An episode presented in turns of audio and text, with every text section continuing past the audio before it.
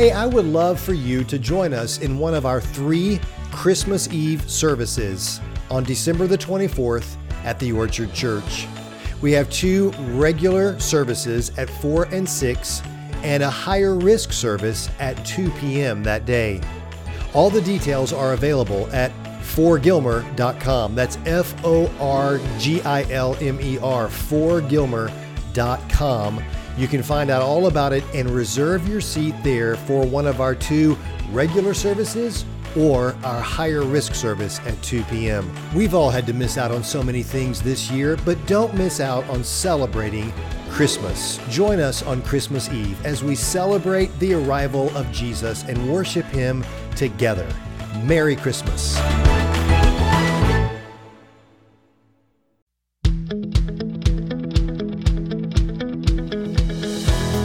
This is Steve. This podcast is all about making the gospel relevant to your life. That means discovering the good news of Jesus no matter what you're going through today. You know, today it seems that the entire world has become diluted.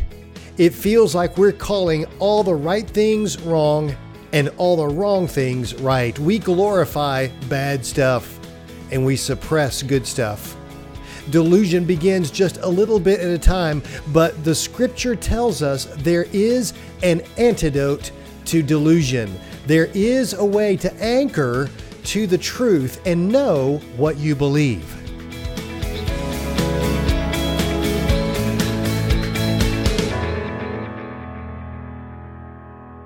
He is good to us and He has given us so much, and we have so much to be thankful for till you turn on the news right?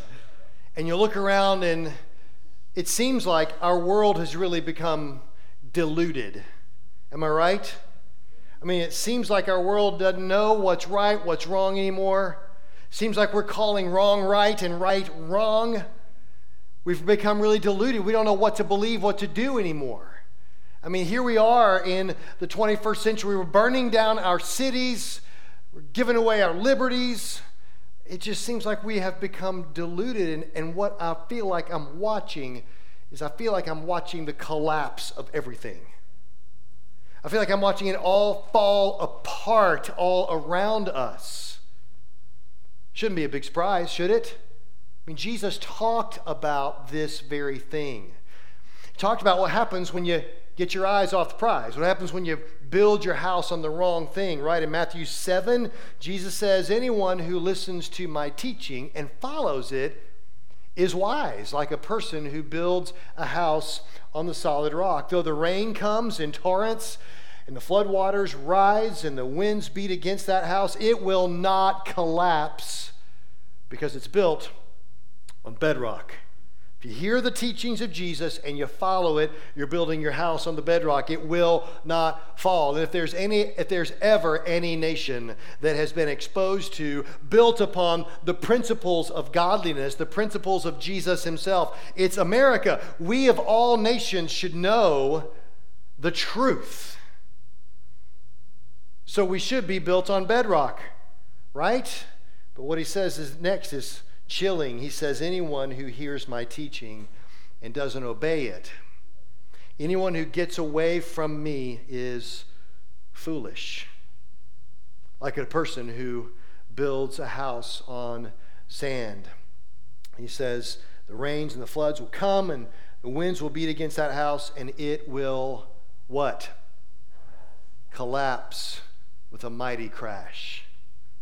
Boy, I feel like that's what's happening right now. I feel like we as a nation started out with godly, biblical, Jesus centric principles, but we've gotten away from that and we've built our house all of a sudden on shifting sand. We've started to more and more rely on the shifting sand as our foundation, and I feel like we're watching it collapse all around us.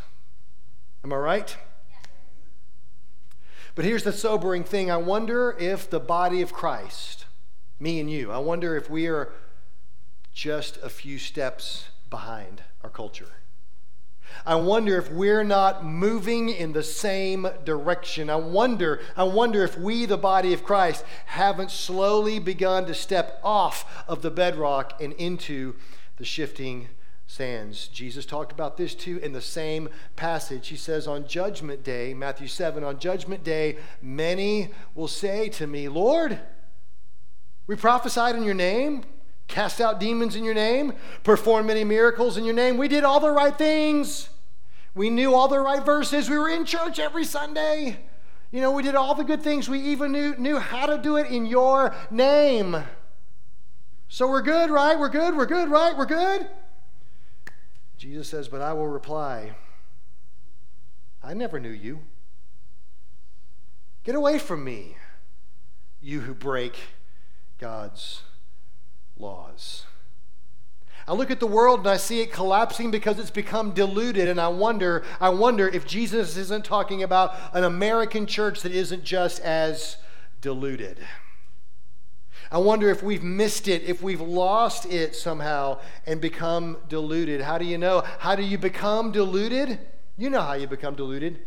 A little bit at a time. Right? A little bit at a time. Doesn't happen all of a sudden.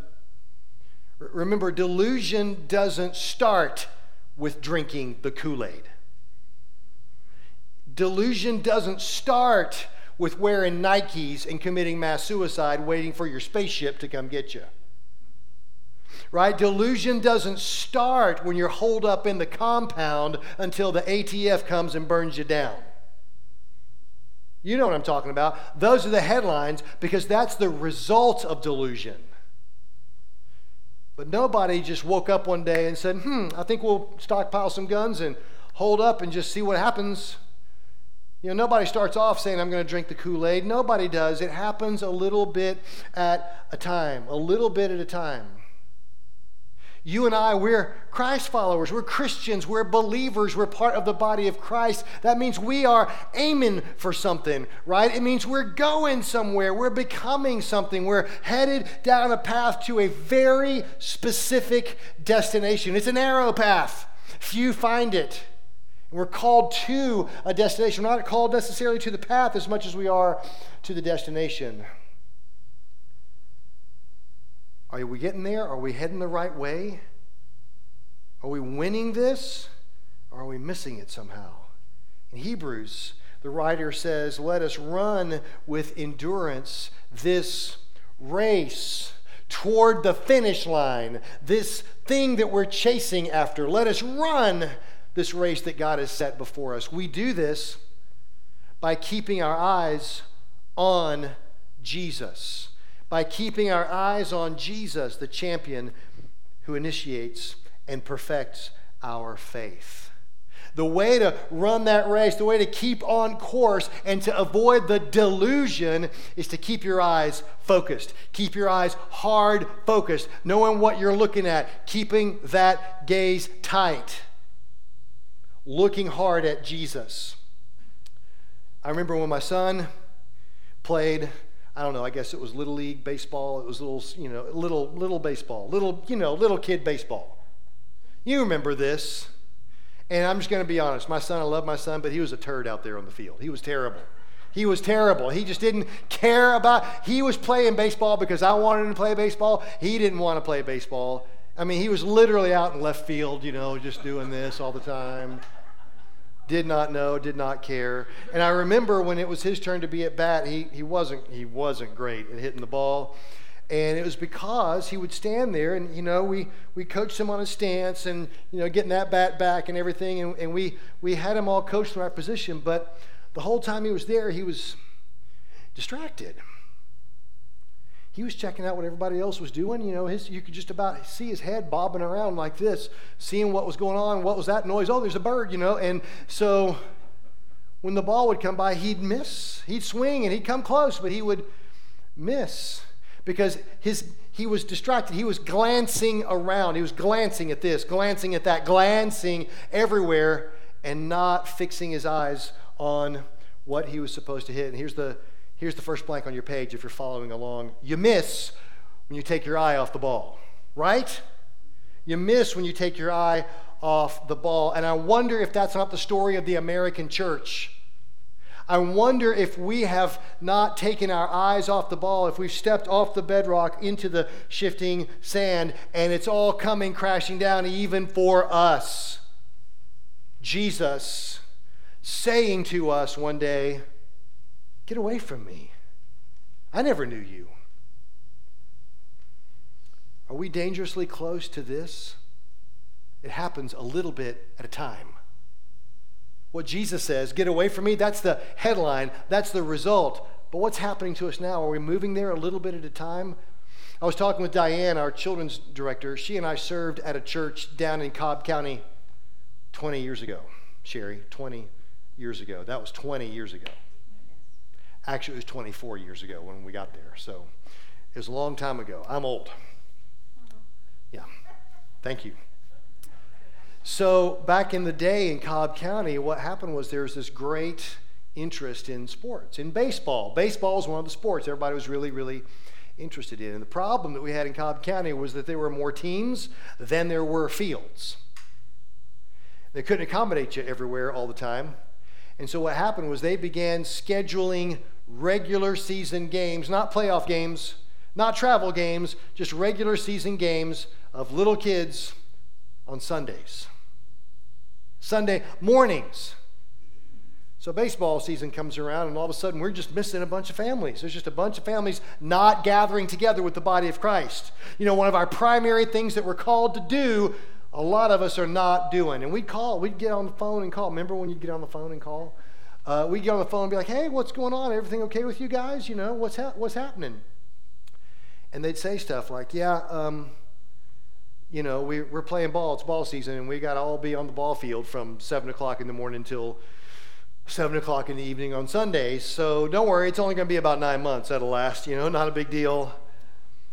And what happened was these people, they were, they were thinking that their little bitty Jimmy or their little bitty Johnny, you know, uh, they were going to grow up and they were going to do so well in ball that they were going to go to college on a baseball scholarship and then turn pro and earn millions of dollars for the family.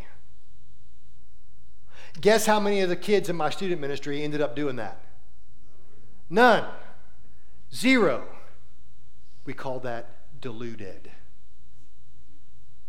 They were deluded. They thought the important thing, the important thing to do with your family is get them on the ball field on Sunday and not have them in a godly place where they can learn to love God, where they can worship Him together with the body of Christ. Deluded. They got off. Maybe for you, maybe for you it's not baseball. Maybe you're not on the baseball field on Sunday morning. But I guarantee you're deluded a little bit. Maybe for some of us, you're deluded by the job. Your boss tells you if you want to keep this job, you got to work on Sunday mornings. That's the way it is, or you lose the job. Deluded. You're out of the body of Christ because you think that work in that particular job is more important than worship of the Creator King. Maybe it's not work. Maybe, maybe you're deluded by the idea that you've got to put out in this dating relationship or you'll lose the dating relationship. And so you're engaged in sex outside of marriage, outside of God's divine design for your sex life. Deluded. You've put your sex life, your dating life, before God. I don't know what it might be for you. Maybe it's a habit that's turned into an addiction. Maybe it's a constant struggle and, and, and, and uh, strain about your finances in your life. Maybe it's pride, maybe it's fear, maybe it's doubt. I don't know what it is, but for all of us, something has stepped between us and the thing that we're supposed to be focused on, having our eyes fixed on the prize. What in your life has captured your focus, captured your heart, captured your affection, and deluded you? Paul the Apostle saw this happening to his people. And he didn't want that to happen. He wanted to, he wanted to build them up. He wanted to help them build a structure that would stand, not collapse. He didn't want to see uh, Jesus one day tell his people, Depart from me, I never knew you. Get away from me, you who break God's laws. He didn't want that to happen to his people. He wanted something better for them. So he writes this letter to one of his churches, the church at Colossae. And he writes it to them and he writes it to us by extension. And he tells us why he's writing this particular passage. He says in Colossians 2 4, he says, I'm telling you this so that no one will deceive you. Other translations say, no one will delude you with well crafted arguments. I'm telling you this so you'll not be confused, but so you will be able to keep your eyes focused. He goes on in the same passage, he says, Don't let anyone capture you with empty philosophies. Hey, you need to keep this job.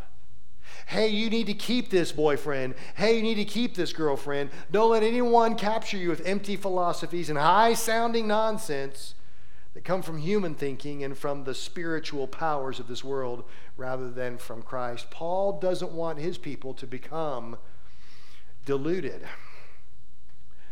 And so he says, don't fall for the lies. He says, don't build your house on the shifting sands. Paul wants his people, he wants me and you to stand strong, to build on the firm foundation and be who God's called you to be. That's what he wants for you. And so, so this is why he's writing. And what I want to do today is I want to look at what he writes. I want to look at the heartbeat of what he writes in this passage so that you can get this message and that you can keep your eyes focused and reduce the delusion in your life. Here's what he writes in Colossians 2. He says, I want them, and he's saying, I want you to have complete confidence. Confidence that they understand, that you understand God's mysterious plan, which is Christ Himself. He wants you to have complete confidence. He wants you to have complete confidence in His plan. Do, do you hear that? Holy cow. You can have complete confidence in God's mysterious plan. I, I, know, I know, I know in church, woo, yeah, we love that. We know God's plan. Yeah, we got it. We understand that we're Christians. Really? Then why is it that our number two prayer request always, every, every week, our number two prayer request is some form of God's guidance, some form of God's direction? Oh, we're in this situation and we don't know what to do. We're worried. We're scared. We don't know what decision to make. We're concerned if we make the wrong decision, we'll go through the wrong door and God's door will slam shut on us and everything will fall apart in our lives. I just, oh, please help us make the right decision. We're not confident. But Paul writes what the Holy Spirit inspires him to write so that you will have confidence that you understand God's mysterious plan, which is Christ Himself. This is so important that you'll understand that God's plan is Christ, because in Christ, in Him, lie hidden all of the treasures of what? Wisdom and knowledge. All the treasures of what? Wisdom and knowledge. So, who doesn't need a little bit more wisdom in their life? Who would like more wisdom in their life? Okay, because here it is. It's all hidden in Him. It's all hidden in Him. If you'll look into Him, you will find wisdom and knowledge. These are two really important concepts that, that God wants us to know about. He's talking about wisdom and knowledge. Knowledge is one of my favorite words in the New Testament. The word, the Greek word knowledge, is actually the word gnosis. And gnosis, the Greek word gnosis, means the ability to grasp the truth. Gnosis is the ability to grasp the truth. Okay, uh, another translation will say the ability to apprehend the truth. And I really like that definition. Apprehending the truth. Don't you want to be able to apprehend the truth? When I think of the word apprehend, I think of that old TV show that used to be on called Cops. Anybody ever watch Cops? I did growing up. Yeah, I loved that show, man. So you, you got the cops that are called out to the scene, and there's always the guy that runs as soon as they show up, and they go chasing after him, you know, and they're running, uh, and they're out of breath. And by the time they finally catch up to him, you know, he's all scratched up and he's shirtless and he's cussing and spitting. And they, what they do, they get him and they tackle him to the ground and they wrestle him, you know, and then they get the cuffs on him and they take him into custody. They have apprehended him. And I think that's the picture that I think the author here wants you to see. Is that you have apprehended the truth. He wants you to have the kind of knowledge that you don't just you know, know, but you have wrestled it down. You understand it. You have figured it out. Okay? It's something that you have taken into your custody. You apprehend the truth. He wants you to have that kind of truth in your life, knowledge. The other word he uses there is wisdom. The Greek word for wisdom is the word Sophia. Anybody have someone in their family named Sophia? So that word means wisdom, and wisdom, the Greek word Sophia, means to apply the truth. To apply the truth. So you haven't just apprehended it, but you know how to work it. You know how to operate it in your life. You know how it fits into your life, or better, you know how to fit your life around the truth. This is huge. So, where I work, we have a bunch of people on staff, and we all have, you know, the basic business office tool on our desk. It's a computer. And we all love the computer, don't we? No. We, does anybody love computers? That's what I thought. Does anybody hate computers? Yeah, yeah, yeah. Okay, so we got a staff full of people that hate the computer. And so I would walk through the office and I would listen. I mean, I've, I've never heard Christians in a church staff coming that close to cussing as I would hear from time to time as they would try to wrestle with the computer you know, I just want to make it do what I want it to do, and I can't figure out how to make it. And, you, and, and it seemed like the computer was working them a lot more than they were working the computer. You, you know what I mean? Does anybody have that experience with the computer? I mean, I heard nasty things about the computer. They want to throw them out. They, you know, they just hate the computers. And so I realized I didn't have the struggle with the computer that they had with the computer. And it's because I think I've been using them a lot longer. I realized they're a really good tool for me. I've got all my theological library, so I've learned really well how to operate the computer.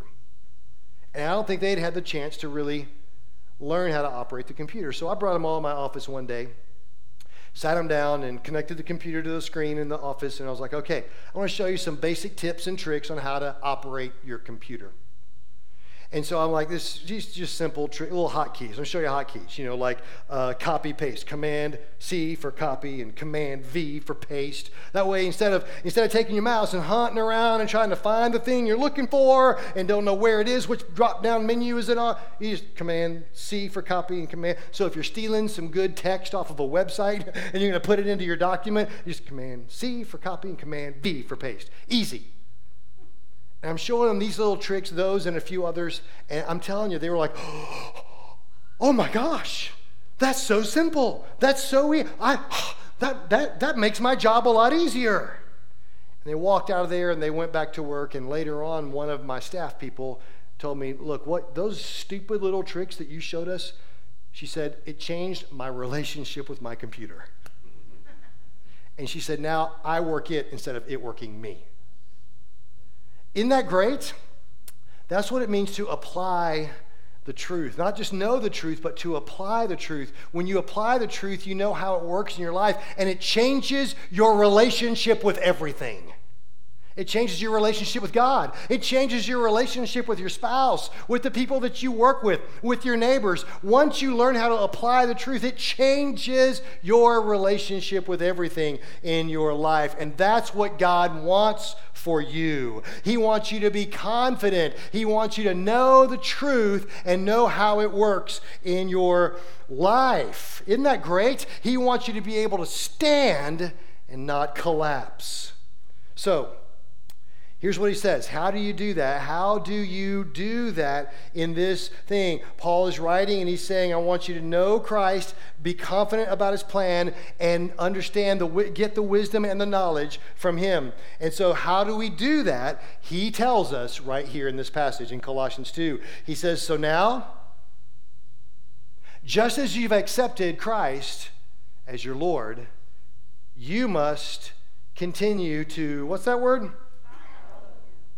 All right, one more time. You must continue to follow, him. Okay, okay, okay. This is not part of the sermon. This is just a free extra. I think we're really good at accepting him, but I think we're terrible at following him. Can I just be honest? I mean, I look around at all of us, myself included. I'm really good at having that, that great emotional and spiritual moment where I come to the front of the room and I get down on my knees and, oh God, I give my life to you and I just want you to change me. And, you know, you, you do the whole prayer thing. And, you know, I promise if you'll just get me through this, I'll never cheat again. You know, you know, right? Hello? I accept you as Lord. You're the Lord of my life. You know, we do all this.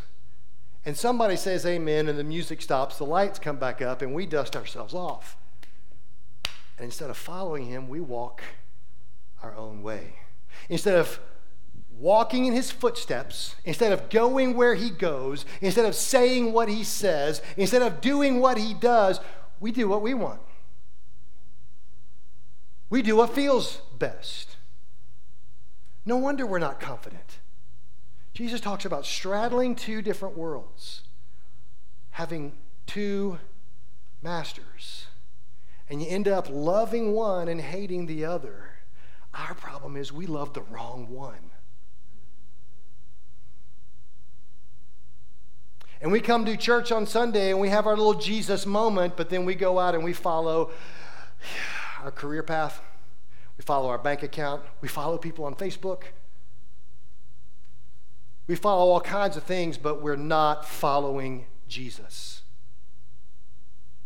So, how do you become confident? How do you apprehend wisdom and learn to apply it in your life? First of all, just as you've accepted him, you must continue to follow him. How do you do that? He says, Let your roots, this is verse 7, let your roots grow down into Him and let your lives be built on Him. Let your roots grow down deep and let your lives be built on Him. Remember, we're talking about solid rock, not shifting sand. Solid rock. Let your lives be built on Jesus, then your faith will grow strong in the truth that you were taught, and you will overflow with thankfulness. Now, I like the New Living Translation. That's what this is. It's one of my favorites, and I preach from it most of the time. But I don't like the way it translates this. Because in some of the other translations, like the ESV, uh, it will use the same passage and it will not make it look like overflowing with thankfulness is a byproduct of uh, having a growing, strong faith and, uh, in, and living in truth. This makes it look like it's a byproduct, but the way the ESV and a few other translations say it is that you let your roots grow down so that you will be rooted, established, and overflow with thanksgiving. Be a person overflowing with thanksgiving. That's what I think we might just lack. I think we're not good at thanksgiving. I mean, I think I'm pretty good at saying thank you. I mean, I think I think I'm a pretty I think I'm pretty good at, you know, making eye contact if somebody does something, you know, good and say, "Hey, thank you." I, I, know I'm not perfect. I know I let things slide sometimes. You know, this morning I was walking out of the gym, and as I was getting ready to hit the door, somebody else from the other side opened the door. Young lady opened the door to come in, and she backed off and held the door open for the old guy to walk out. And I was like, thank you. I said, thank you as I walked out. I think I'm good. I think I'm good at glancing at something good and saying thank you. But I wonder if there's not a difference. F- follow me here. I wonder if there's not a difference between someone who says thank you and someone who is a person of thankfulness. I think I'm good at saying thank you, but I'm not sure I overflow with thankfulness. I think I can say it, but I'm not sure I live it. Hello? So I, I, I, use this example for me. I, I know in my life, li- living it is, is being present in it, right? And we just had Thanksgiving weekend. And if there's one thing I know, I've always known, Sherry, you can back me up on this. If I've one, there's one thing I always know about myself, I'm not good at being present in the moment right? Because I got all the family around. We're having dinner, Thanksgiving, you know, it's all family time. My grandson, who I might have just heard back there, uh, no, that's not him. Uh, he's here paying his first visit, and, you know, it's, it's wonderful to have everybody together, but But I'm sitting there eating and I'm going, all right, as soon as we're done eating, I got to get back on this project because I got, I got a deadline coming up. I got to get Larry the slides and I got to get Rebecca the notes and I got to, I got to make sure that Jenny can print the stuff for Sunday and I got to, you know, I got a presentation I'm going to be making on Monday right after Sunday and I've got to make sure I've got my notes for that. Here's my family all gathered around. I'm supposed to be thankful this weekend, but I'm thinking about Monday. I'm thinking about Tuesday. I'm thinking about a deadline. I'm thinking about a project. I'm thinking about what I'm not doing right now. I'm not good at being present in the moment. Anybody else have that? Am I the only one? Okay, thank you for encouraging me. I'm glad I'm not I'm glad to see I'm not the only one. But let me tell you, that's sick. Am I right? Here I am surrounded on Thanksgiving weekend by the incredible blessings of God in my life. And I'm thinking about meetings I got to be at and deadlines I got to make. I'm deluded. I'm missing out. I've forgotten what's really important. I'm good at glancing at my family and being thank you, but then I got to get back to work. I'm good at glancing at God's provision and grace, but man, I got to move on and do some other things. But Paul writes to the church at Thessalonica and he says to us, he says, give thanks in all circumstances. Give thanks in all circumstances. We're good at giving thanks in good circumstances. We're good at giving thanks on Thanksgiving weekend. But Paul says, give thanks in all circumstances. For this is God's will for you in Christ Jesus. It's always giving thanks, overflowing with thankfulness. Stop. See it. Take it in. What has God done for you? How has He blessed you? What has He given you? Stop. Be still. And know that He is God. Here's the thing about thankfulness. It's the next blank on your page. Thankfulness is about gazing, not glancing. I'm going to say that again until I hear it. Amen. Thankfulness is about gazing, not glancing. Amen. That's why I always preach through the lens of the gospel. I always preach the cross of Christ because I want you saturated in it. I need to be saturated in it. It's not a salvation message for lost people. It's what you and I need to stop and be in. It's what we need to let our roots grow down deep in. The fact that you and I were traitorous criminals against a holy God, spiritually dead and having no hope to come to Him. So instead, He came all the way to us.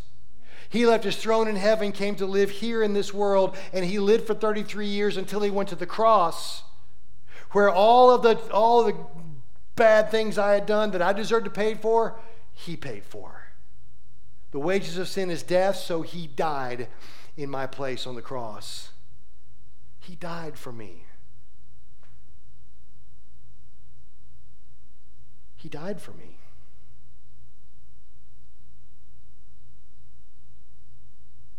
He died. I mean, dead for me. I didn't even want to go pick up my sister at the airport this week. But he died for me. Then he rose again three days later. And he gives that resurrected life to you because you had no life of your own. You were spiritually dead, so now He gives you life. And He's in the process of transforming you into a brand new creature, totally reflecting His glory and His grace. Instead of a person of death, now you're a person of light and life. Stop. Take it in. Breathe on it. Gaze at it. Because, next blank, you become what you behold. You become what you behold, right? So we gaze at the cross. We gaze at the empty tomb. We gaze at Jesus. What are you gazing at? Netflix? Fox News? The game that's on this weekend, whatever game it is you're watching? Maybe you're gazing at Instagram and Facebook. You're looking at everybody else's everything. Maybe you're gazing in the mirror and seeing all the things that you aren't. Your gaze is in the wrong place. That's how you get deluded. Gaze at the cross, gaze at Jesus. Let your life grow down deep into Him, and let your life be built on Him. Your life should be a long, steady gaze deeper and deeper into the gospel, deeper and deeper into Christ, because in Him are hidden all the riches of wisdom and knowledge. Listen, thankfulness, thanksgiving is the fertilizer to strengthen your root system, anchoring you deeper and deeper into Christ, the solid rock. It's being thankful, not saying thank you, but overflowing with thankfulness. That's why Paul writes this to us, so that we'll become the people God's called us to be, so that we'll stand even when the storm comes. The Proverbs says, Let your eyes look directly forward. Let your gaze be straight before you. Ponder the path of your feet, and then all your ways will be sure. Do not swerve to the right or to the left. Turn your foot away from evil.